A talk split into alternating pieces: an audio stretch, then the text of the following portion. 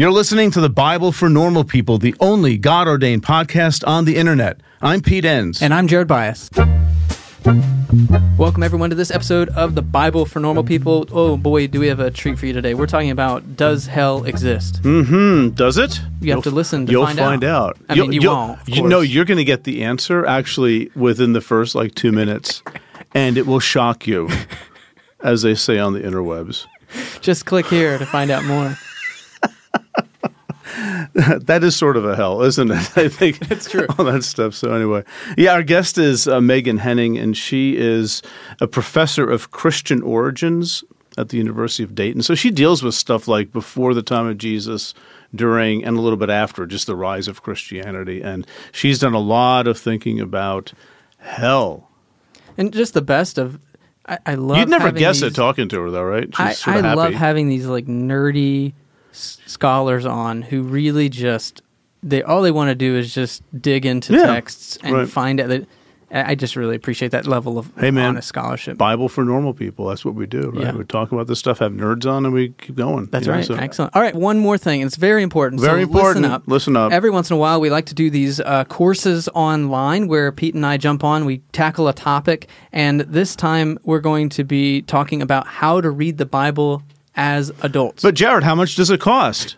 It cost five thousand dollars If you want to. if you want to. It's a pay what you want course. so it could cost you nothing. Could cost you nothing. Uh, you know, nor- If you're not a capitalist, you'll just show up. normally we have these courses for you know $49, $99, something like that but no human's going to be turned away we really want to just inc- uh, continue to have this dialogue and conversation about what the bible is what do we do with it so we're going to be having this course uh, march 26th so write it down on your calendar like right now unless you're driving but otherwise write down march 26th 8.30 eastern time so from Right. 8.30 to 9.30 we're going to be talking about how to read the bible as an adult we're going to be talking about its ancientness its diversity its ambiguousness how to be flexible with it um, diving into um, wisdom and some other topics so we hope you can join us if you would uh, be interested in registering for that just go to thebiblefornormalpeople.com front slash how to read the bible you can sign up there pay what you want we'll see you march 26th at 8.30 p.m eastern, time. Eastern time. Don't forget Eastern time. folks. Yeah. Excellent. All right. Well, let's have this conversation with Meghan Henning on hell.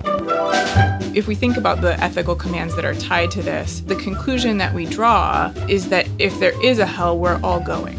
But if we think about this as rhetoric that Jesus is really quite serious about and trying to drive home, what we find is that the emphasis in these texts is really on care for the other, concern for the marginalized, and that theme is still carried forward. Even the earliest readers of these texts understood on some level that the real point here is how you treat others. Well, it's that time, folks. It's time for us to talk about microdosing. Microdose gummies deliver perfect entry level doses of THC that help you feel just the right amount of good. Microdosing can help you get into a relaxed, focused zone easier and stay there longer. It has benefits for workout recovery, sleep, anxiety relief, boosting creativity, and even pain relief. You know, Jared, I have a really good friend of mine who saw that I was taking microdose gummies and she said, Can I try some? And so I, I gave her some of the sativa strand. And she said it has made such a difference for her at work and just in general, just feeling more alert and more focused. And it's quite amazing. So get 30% off your first order plus free shipping today at microdose.com. Promo code normal people. That's one word. It's available nationwide. That's microdose.com. Promo code normal people for 30% off and free shipping. Microdose.com. Promo code normal people. Well, Meghan, how are you? Thanks for being on the podcast. Thank you. Thank you so much for having me. Yeah, absolutely. A lot of interesting stuff to talk about today. Before we get to that, let's just hear a bit about your background, how you got into this, your your spiritual uh, background, and maybe why you even went and got a PhD, which probably sounded like a good idea at the time. It's everyone's doing it. Yes. Um, I grew up in a Lutheran family and in the Midwest. And when I was in high school, um, my family went through a lot of trauma. And through that time, I noticed quite quickly that the people around me were doing their best to try to support my family with the use of scripture. But in some cases, they were actually really helpful, and in other cases, not so helpful. And the thing that was really interesting to me at that point was how people could be reading the exact same text, but in one case, interpreted in a way that maybe made my family feel bad about our situation. Um, and in other cases, really come alongside my family and support us. So that really got me interested from a young age in what it meant to interpret a biblical text and what role the interpreter had and how scripture could be either a positive force in someone's life or something that was um, even scary. So um, that led me on a somewhat winding path to get a, a PhD in biblical studies and, and New Testament. And then I developed an interest in the history of early Christianity as well. Well, that's really wonderful, and I appreciate that background. But today, we really want to ask really just one question Does hell exist? I mean, we, we really brought you on because Pete and I have been wrestling with this for years. We really want to know. So, can you just give us the answer? This may be a really short podcast. Yeah. Right. Uh, yeah. The answer is seven. No. Um, the, the the question hell does hell exist is really a a modern question that we have um, for ancient texts that aren't asking that same question. Right. Our scientific curiosity wants us to to try to dis- to decide whether or not hell is really there or not. Uh, but the problem is that the text that we're asking that question of, namely the, the Bible, the readers of those texts would not have had, or the earliest readers of those texts would not have had that question. When they came across the descriptions of the weeping and gnashing of teeth in the Gospel of Matthew, or the story in Luke 16 with um, the rich man and Lazarus, the question for them would not have been, oh, is that really a place? The question for them would have been, who's there and why are they there? Because that's the way that the culture that they were a part of understood reality. So we'll we'll get back to this because what we really are hoping you can do for us is kind of trace this idea of mm-hmm. hell. But before we do that, what, are, are, is what you're saying that the mil, the milieu or the environment of the New Testament wouldn't would they have already assumed the existence of something like a hell? And so the question really isn't does it exist. That's a the idea of existence and uh, is it really there? Those are really modern questions, and in a lot of ways there would have been a lot of assumptions in the ancient world about some of that. So they would have just asked the other questions like who's there, why are they there, um, not so much does it exist. Are you are you saying in the New Testament there would have been an assumption that this place called hell does exist? Whether or not they had an assumption that a place called hell existed, they would have already been familiar with um, ideas that sounded like the language that Jesus is using in the Gospels, that was already used in their broader culture to instruct people. So the idea really begins in the cultures that that are surrounding um, the New Testament writers. So we have in the Greco-Roman world, we have the concepts of Hades and tours to the underworld. In we have in the Odyssey and Virgil's Aeneid, we have this idea of a going to Hades and on this journey to Hades, learning something that you bring back through this story about your journey to Hades to educate your audience. And even though the hearers of the New Testament might not have been literate or reading those stories, those stories were so widely shared and told. They were a part of the Greek and Roman program of education called Paideia that was consistent and used with remarkable consistency across the empire. If we look at, for example, some of the um, school hands or educational texts that we have from antiquity, one of the things that's really remarkable that I found through my research is that the chapters of the Odyssey and the Aeneid, so Odyssey 11 and the Aeneid 6, that describe these tours um, to Hades, are some of the most frequently used texts in those school hands. And so, what that tells us is that among the population that was literate, that was receiving an education, this story would have been widely familiar and would have been shared. So, it was a part of the kind of understanding that you would tell these stories in order to educate audiences.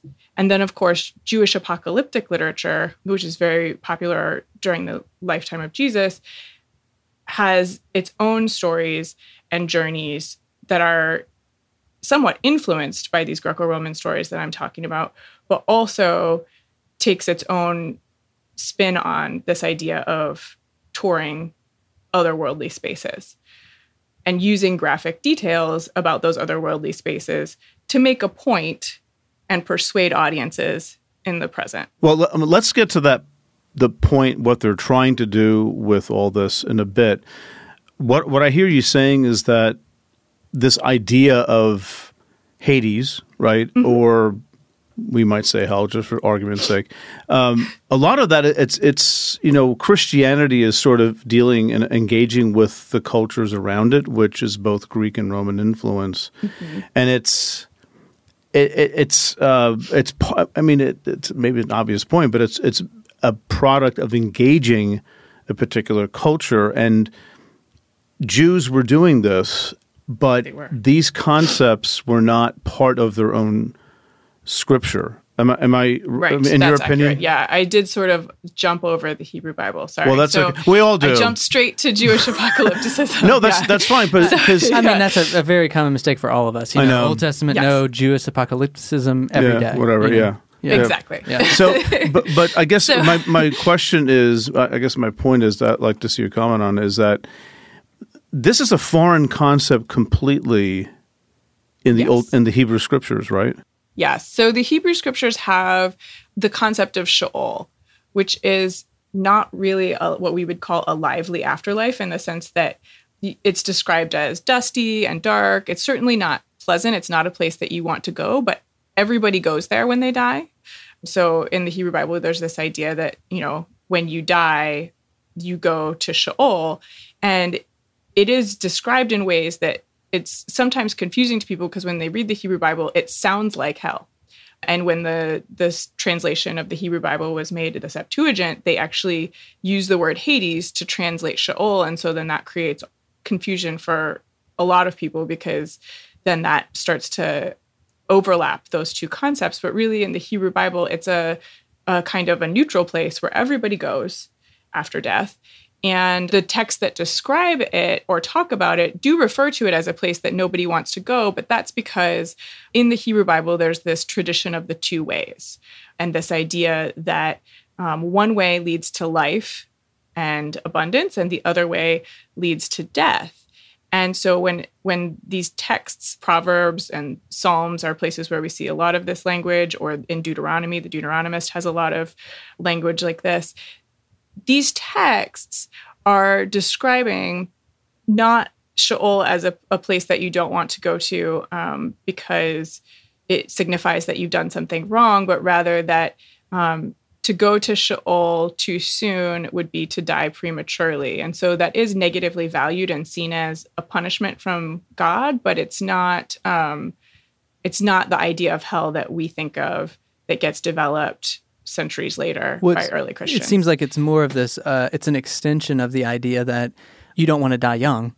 exactly. It, and, and Sheol's just yeah. Well, that's what happens when you die, and if you die young, that's not a good thing. And so it's yeah. And you want to make li- choices that lead to a fruitful life and a long life. Right, Not right. Exactly.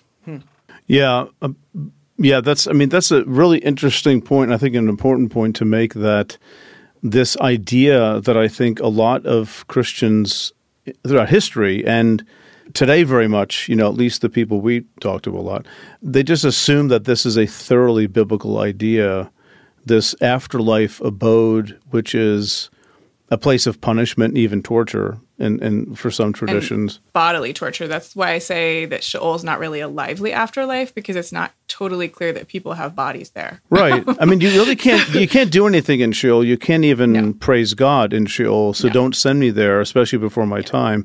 And wanting to avoid Sheol is not because I don't want to go to hell. It's because I have a lot more living to do. And I, I'd like you to allow me. Don't let me go down into the pit or something. Don't let me go. right, Sheol, exactly. Yeah. Don't let me go down into Sheol Right, um, right. before my hairs are gray or something. So, yeah, exactly. You want to live on earth as long as possible, Right. and that's a sign of God's favor and abundance in your life. Right. so when we when we get to this, uh, let's maybe move forward a little bit. So when we get to Mm-hmm. the What's wrong with the Hebrew Bible, Jared? If we like talking about that. Jeez, man, I tell you. Okay, when go ahead. We get to this time period. So the Hebrew Bible's been written. We're kind of going through history here. Jesus is born around this time. There's what you call, you know, this Jewish apocalypticism. So there's these mm-hmm. writings, and they're influenced by maybe some Greek culture and the Greek idea of Hades. What, you know, what? How does it change? Because we just went through Sheol, which doesn't really give us a lot to go on. But by the time we get to Jewish apocalyptic literature, there is like what's the meat to it? Like what, what does it start looking right. like? What does the afterlife look like that's different than sheol? Well in the jewish apocalyptic literature you have descriptions of otherworldly spaces.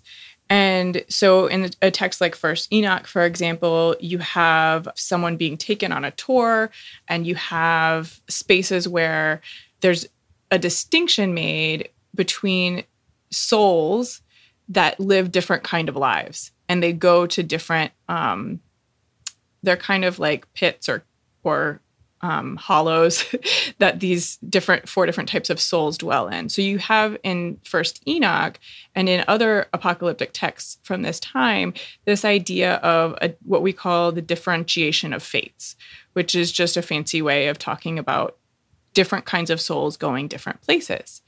And this can be seen as continuous for the Jewish people. This is continuous with this idea of the tradition of the two ways, right? You live one kind of life and you live for a very long time, you live a different kind of life, and you go down to Sheol too soon, right? But now the difference is in these apocalyptic texts, right, that that actually leads to different kinds of after death experiences, whereas which, which seems fair, was everyone goes right. I mean, I'm not being facetious, but that seems fair for that to happen because why would someone who leads a long righteous life wind up in the same place? Right. And so what you have in the in the hellenistic period is under the pressures of the empire you have the apocalyptic texts developing ideas of the afterlife that are both influenced by greek and roman ideas right? So this idea of differentiation of fates looks different from, but also not totally distinct from what we see in Plato, for example, right? In the Republic, there's this idea of, you know, the transmigration of souls and different souls that live different kinds of lives going to different spaces after death. And so you end up in Jewish apocalyptic literature starting to see overlap with some of these Greek Greco Roman ideas. And you also get this in an apocalyptic text that may, in some cases, be influenced by the pressure of living under Roman rule. So it's during this time period that we end up seeing early Christian authors who are deeply influenced by this apocalyptic literature invoking language that shares a heritage with both the Greco Roman culture that they're a part of, the Hebrew Bible tradition of the two ways, where you could you know make life choices that lead to different outcomes and then these jewish apocalyptic texts and all of this really funnels into what we have represented in some of the new testament texts that talk about these different otherworldly spaces did you know Fast Growing Trees is the biggest online nursery in the US with more than 10,000 different kinds of plants and over 2 million happy customers in the US? They have everything you could possibly want, like fruit trees, palm trees, evergreens, houseplants, and so much more. Whatever you're interested in, they have it for you. Find the perfect fit for your climate and space. Fast Growing Trees makes it easy to order online, and your plants are shipped directly to your door in one to two days. And along with that, their 30 day Alive and Thrive guarantee is amazing. They offer free plant consultation forever. We got our bushes in and you can tell I don't know what I'm talking about because I just called them bushes. But we got them in last night. And fast growing trees knows what they're called. Exactly. That's the whole point. It comes with this placard that tells you exactly what to do like you were in fifth grade, which is the exact instruction level that I needed. And it was very easy to follow. We loved the process. This spring, they have their best deals online, up to half off on select plants and other deals. And listeners to our show get an additional 15% off their first purchase when using the code NORMALPEOPLE at checkout. That's an additional 15% off at fastgrowingtrees.com using the code NORMALPEOPLE at checkout. Fastgrowingtrees.com code NORMALPEOPLE. Offer is valid for a limited time. Terms and conditions may apply. A calling is a powerful thing. It's a very strong belief that there is something bigger for you. It's about who you are and where you're going in life. You may be in college, you may be halfway through a career, but you want something different. There's a place for you at Union Presbyterian Seminary where students are prepared for a call to ministry. At Union, you will find a diverse community. You'll find students from different denominations and professors who will listen to you and challenge you. You'll find people who help you find your own path. You'll find a school where financial realities matter. Union offers generous financial aid and it meets you where you are with three different platforms for learning residential, online, and hybrid.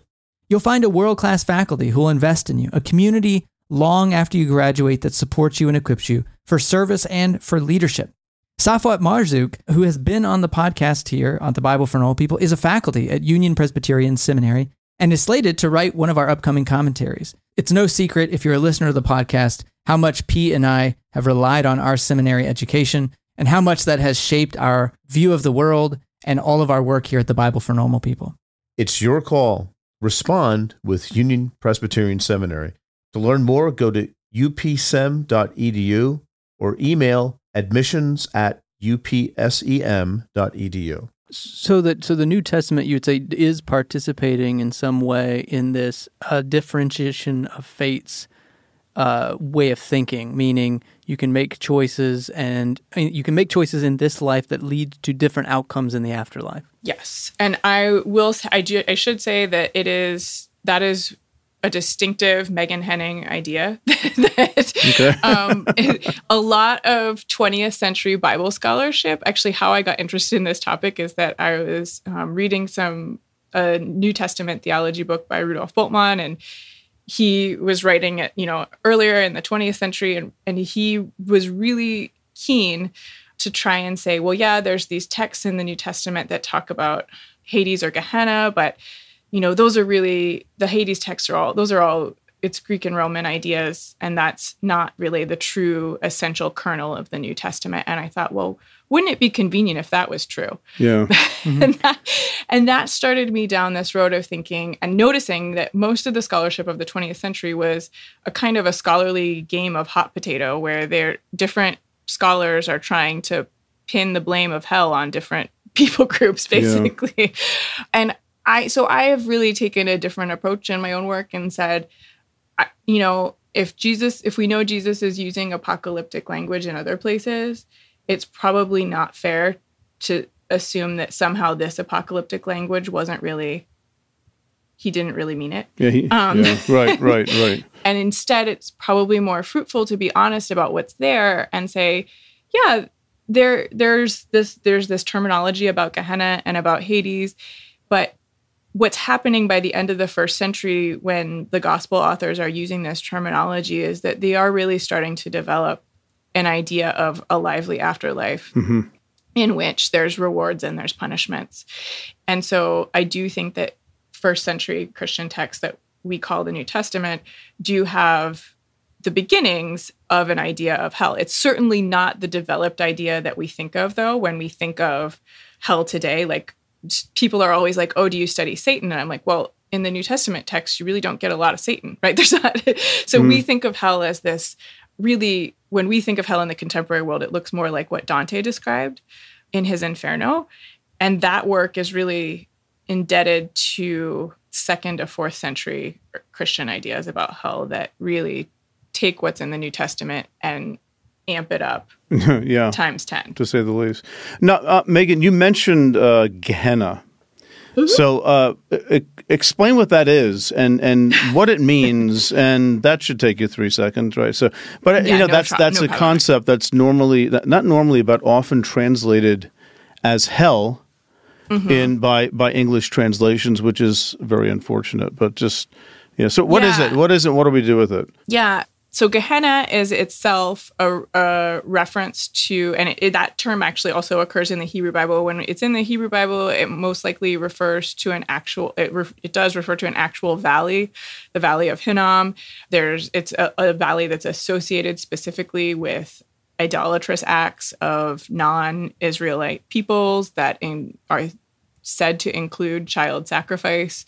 So it is, and it's also thought to be a place that that so this valley is in and the Isaiah 66 gets specifically associated with the that imagery of people who have who are not following the God of Israel and who are reaping the consequences of that, right? And it becomes a kind of so the valley of Gehenna or Gehinnom becomes this kind of monument to the idea of there being consequences for not following God.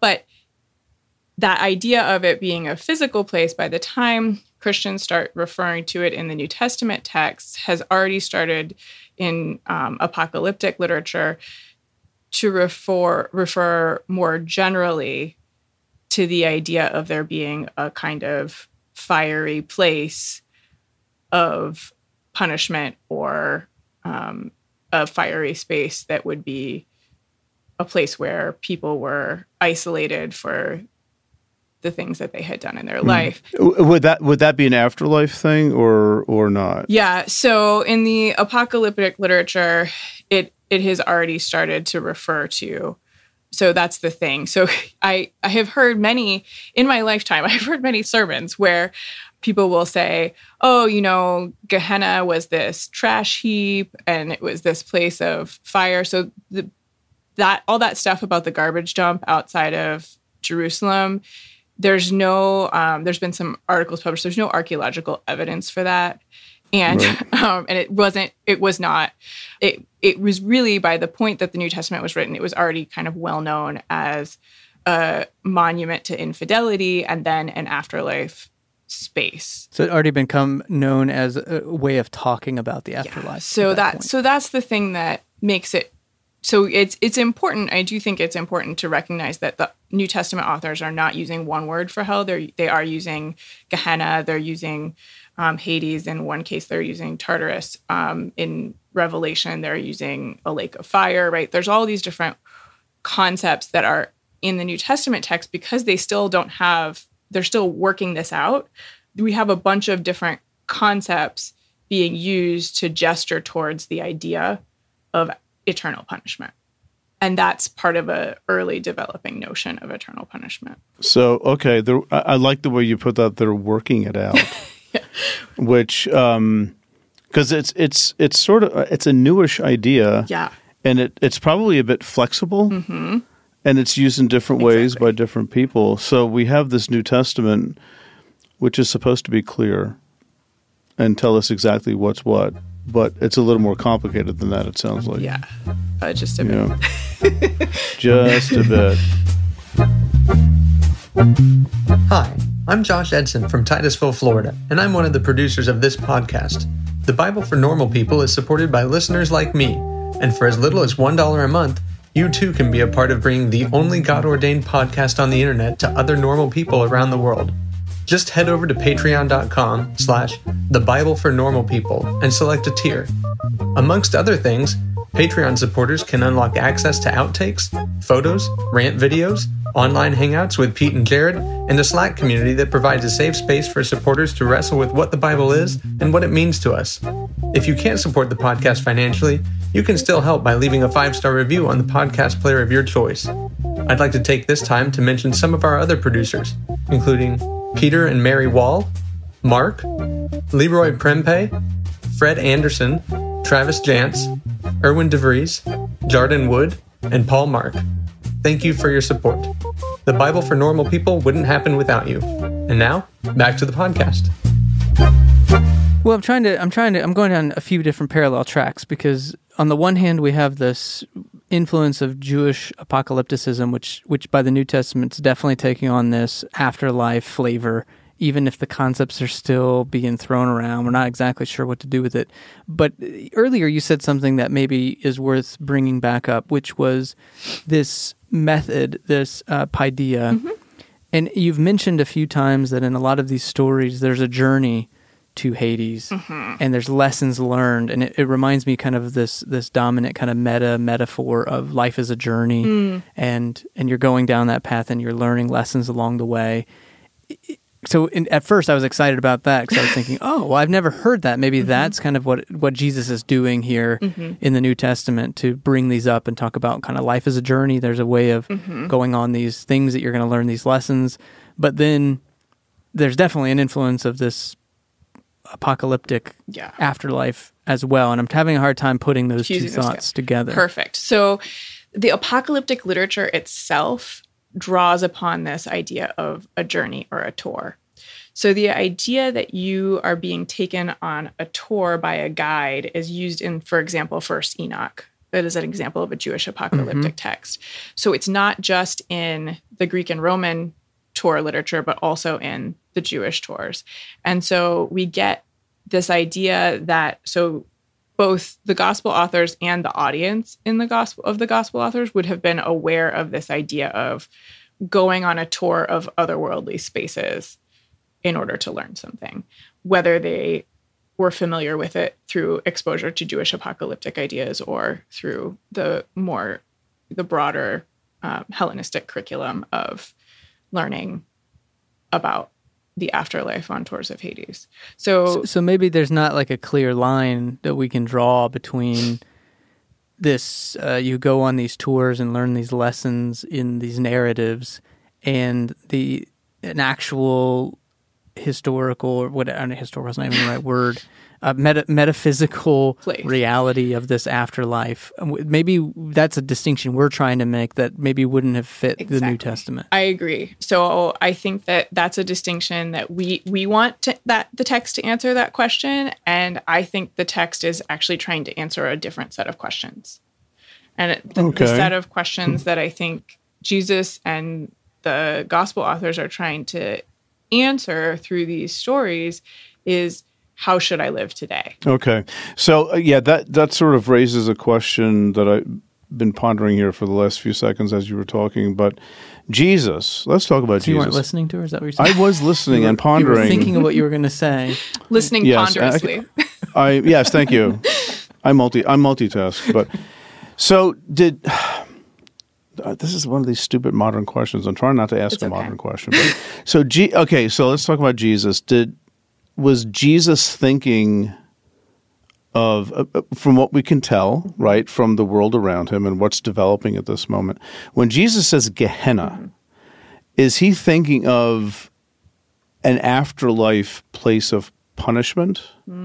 Or is Jesus using the rhetoric of his tradition to motivate change in the people that he's talking to? the times where he uses the language, whether it's Gehenna or Hades, are contexts of ethical instruction.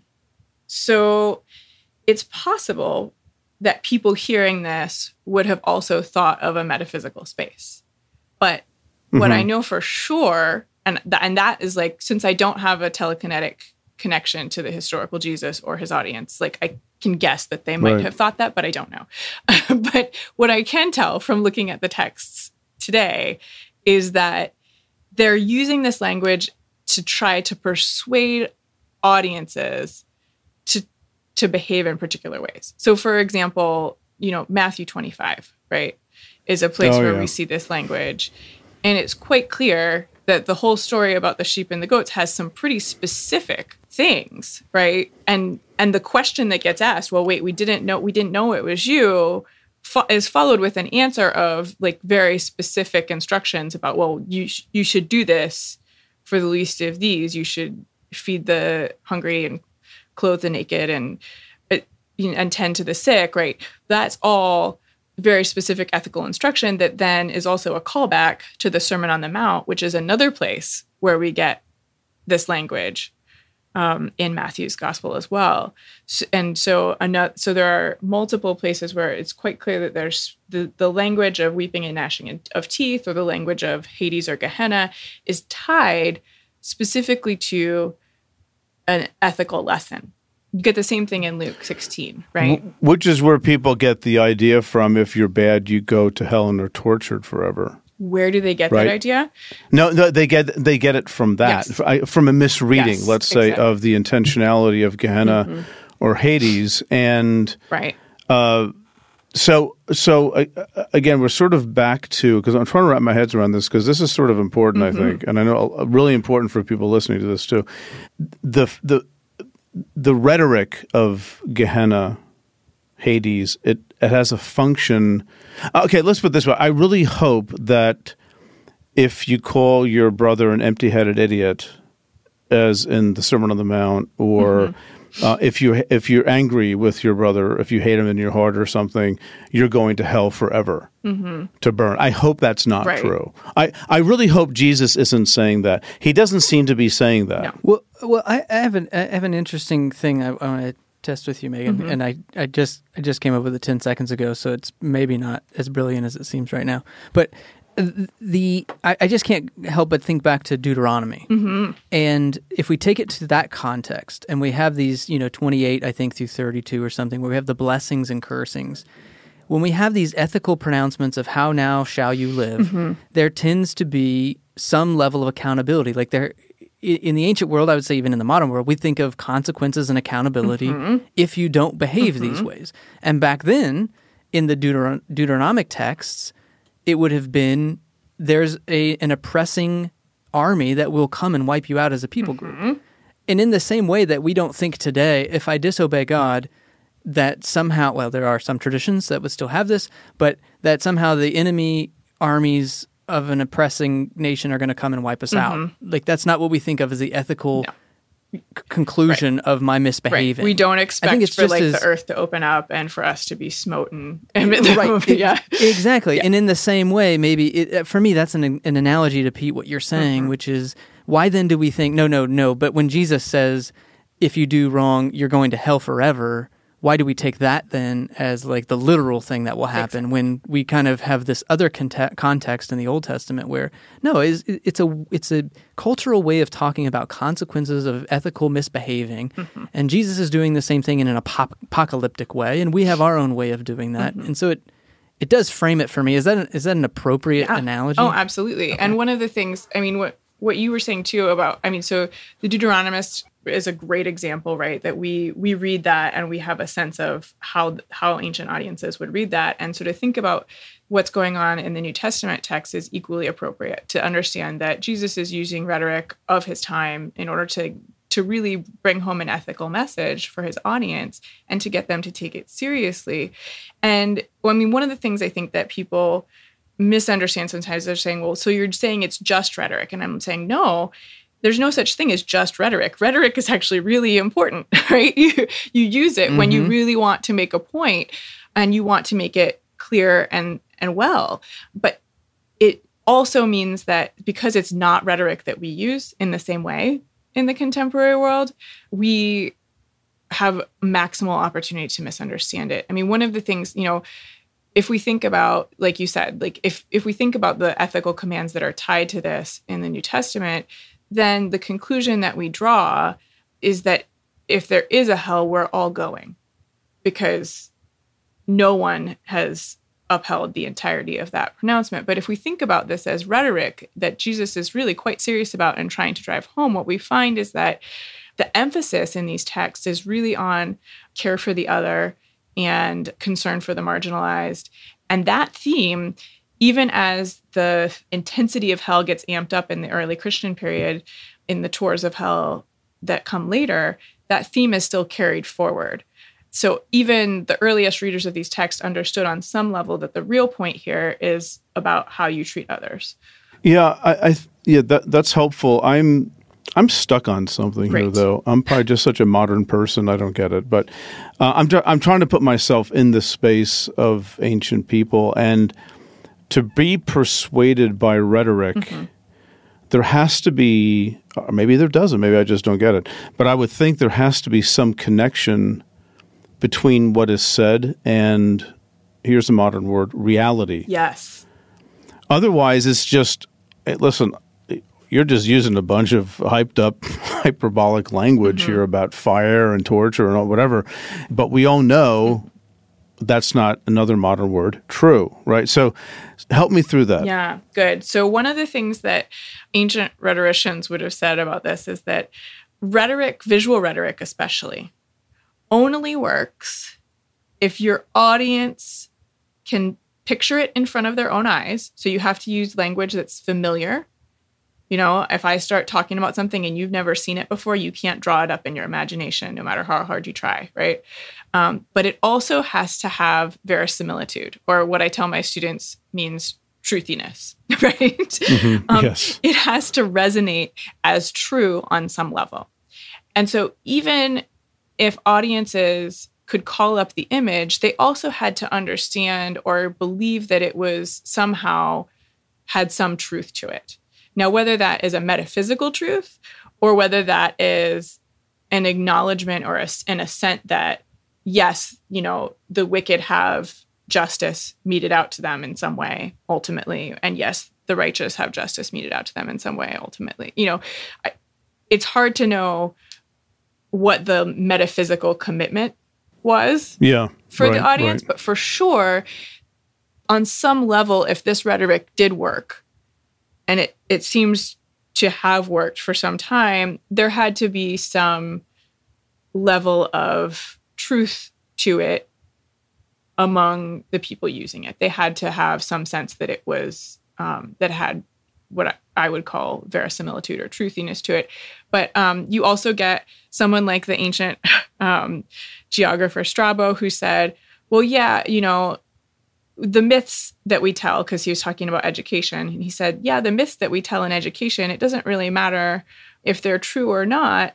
The point is that they persuade our students, right? And they can still have value in them, even if we don't think that everything that is in the myths, and he was talking about specifically about Homer, but you know, even we, even if everything in the myths isn't true, it still has a pedagogical value.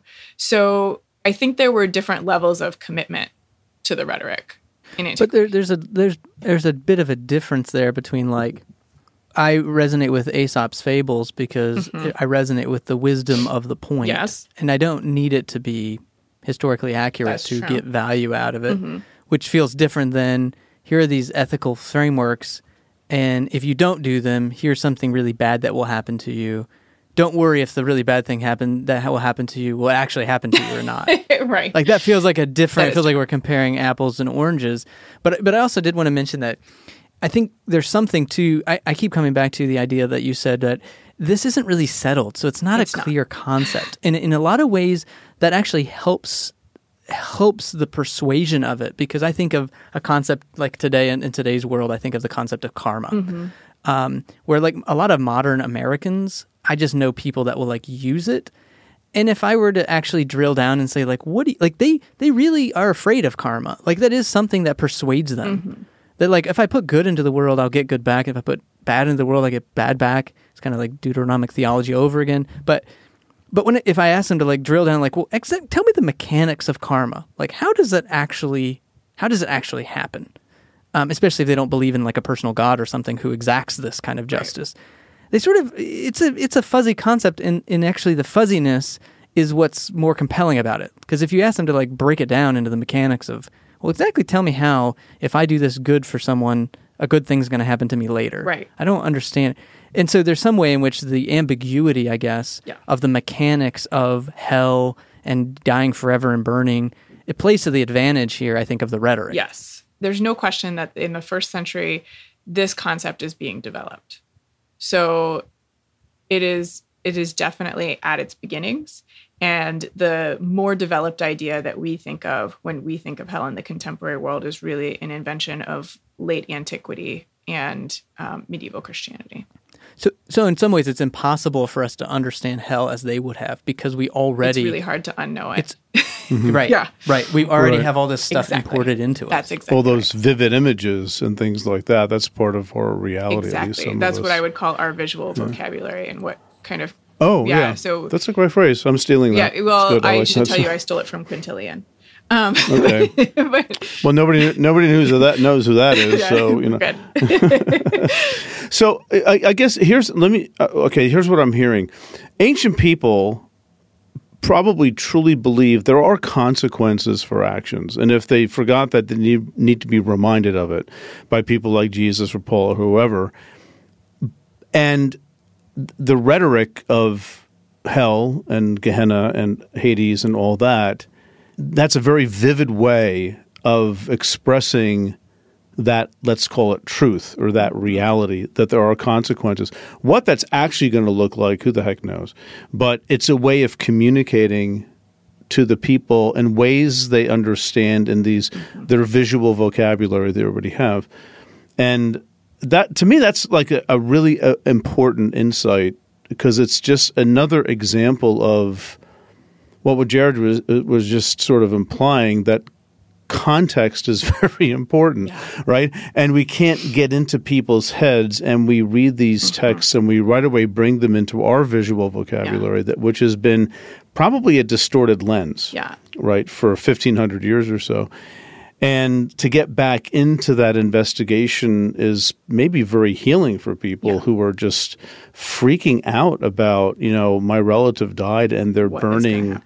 Yeah. conscious. Well, you know, th- that's the thing too. What what struck me uh, early on as you started talking, Meghan, when we're talking about like you know where this notion of hell developed, along with that is really maybe a different kind of interest in afterlife in general. And I think these things, uh, it's rather obvious, but they go together and. You know, that's something that preoccupies religious people typically, at least Christians it does. Jews not as much, but Christians I think it really does. Like what where do you go? It's a big one. what do you do? Let's see what the Bible says. Okay, bang bang. You know, there you have it. And the two ways, you know, and and um, there's just, I just think there's a lot at stake here for our own paideia, mm-hmm. our own education, our own training to to think about this maybe with fresh eyes and to admit that maybe a lot of our theologies have been distorted. Yeah. And to reassess if if Jesus if this is rhetoric, if this is Jesus and early Christians using the visual vocabulary of their own time in order to persuade and educate those around them to behave in particular ways. If we want to think about what we can learn from that for the contemporary world, then we might need to ask ourselves is this a lesson about what the afterlife is actually like or is this a lesson about how we could use the visual vocabulary and the rhetorical tools of our contemporary world in order to bring life and healing uh-huh. and education to people as well. Right. I appreciate the way you put that. We we follow Jesus best by employing our own visual vocabulary to try to affect something that it seems like Jesus was trying to affect. And not copying the vocabulary and then distorting it. Exactly. Yeah. But what okay, so what do we do? How do we tell people they're going to hell? How do we say that? Or, or, or have I missed the point entirely? yeah, yeah. Pete, Pete missed the boat. Pete missed the boat. I think that's a Oh, great you're going to title for Disney World. You're going to Disney How World. To That's tell it. people they're going to hell. Okay. Um, You're going to a mall parking lot. Do you want to spend your eternity you in don't a do mall what parking Jesus lot? Says, yeah, you're Yeah. going to the mall. right right yeah no i think i think we do have to be creative i mean one of the things that was really troubling for me as i was starting to do this work and i do work with my students on apocalyptic rhetoric in the contemporary world with film and movies and tv is that given our ability to depict kind of like the most extreme violent situation we can possibly imagine on the screen i think actually that the rhetoric of violence is done. I don't think that that is productive in the contemporary world in the same way that it might have been Mm-hmm. in antiquity. And and I also think that we've learned in thousands of years what the also what the kind of consequences for using that kind of rhetoric might be in a way that in the early period of the inception of this idea that wasn't quite as Right. clear. So that's actually what my next project is about in some in some sense in terms of thinking about okay what what ha, what are the other what's kind of the the dark side of this um this rhetoric as it gets developed. But the in terms of your original question about you know what how do we how do we package this and think about this i first of all i like to think about okay what are the ethical norms that are being communicated? So what what are the things that are tied to this idea? And then how would i communicate those things persuasively in the contemporary world? And does that even get tied to the afterlife or does that get tied to other things that motivate people in the present world? Because certainly I- afterlife is a big one but probably i I think the mm-hmm. last pew survey maybe said 60% of the population believes in an afterlife so maybe there's something else. Well, that's what I was thinking. Is you know, as even just thinking through sermons that I've heard over the years, and the dominant metaphors and ways of talking have have shifted, and I think a lot of times uh, now I hear the language of say like health. You know, like it, it, you know, if we don't if we don't do this, like think of the health of our community, or the health of our marriage, or the health of our So go to health.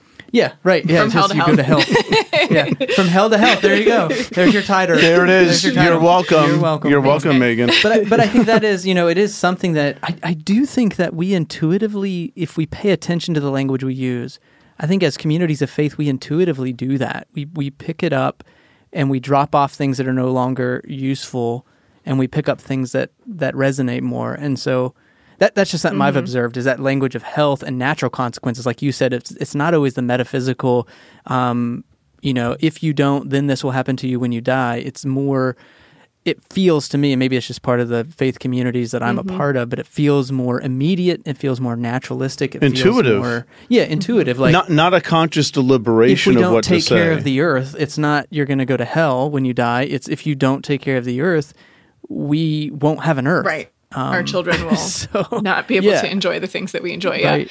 Right. Yeah. Yeah. I, I, I think that's really interesting.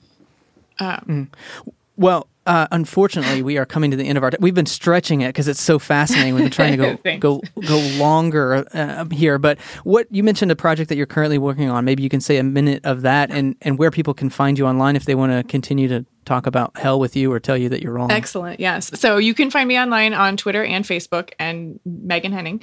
Um, my next project is I'm working on gender and disability in early Christian concepts of hell. The book is called Hell Hath No Fury and um, is about specifically how this violent language that gets developed in the later tours of hell in um, late antiquity and the early medieval period really runs with this first century Christian idea and then becomes what we know today from Dante as this torturous place. But it really ends up using gendered ideas of the body from antiquity to depict people as female and disabled in hell and has really serious consequences, I argue, hmm. for the way that we think about bodies in the contemporary world. That's fascinating. Wow. Yeah. Well, we may have to have you back on to just keep this conversation right trucking along into the mid- medieval period I would here love at some that. point. So, mm-hmm. Yeah. awesome. Well, thanks so much, Meghan, for coming on. Really Thank appreciate you. it. Yeah. Thanks so much. See ya. Great to talk to you. Bye. Well, thanks everyone for joining in for another exciting episode Yep. of the Bible for Normal People. Yeah, all about hell. Hey, folks, don't forget the Pay What You Want course. Pay What You Want course. March 26th, 8.30 p.m. for one hour Eastern Time, talking about how to read the Bible as an adult. We hope to see you there. We'll see you next week for another episode of the Bible for Normal People, and we'll see you March 26th at 8.30 p.m. Absolutely. See ya.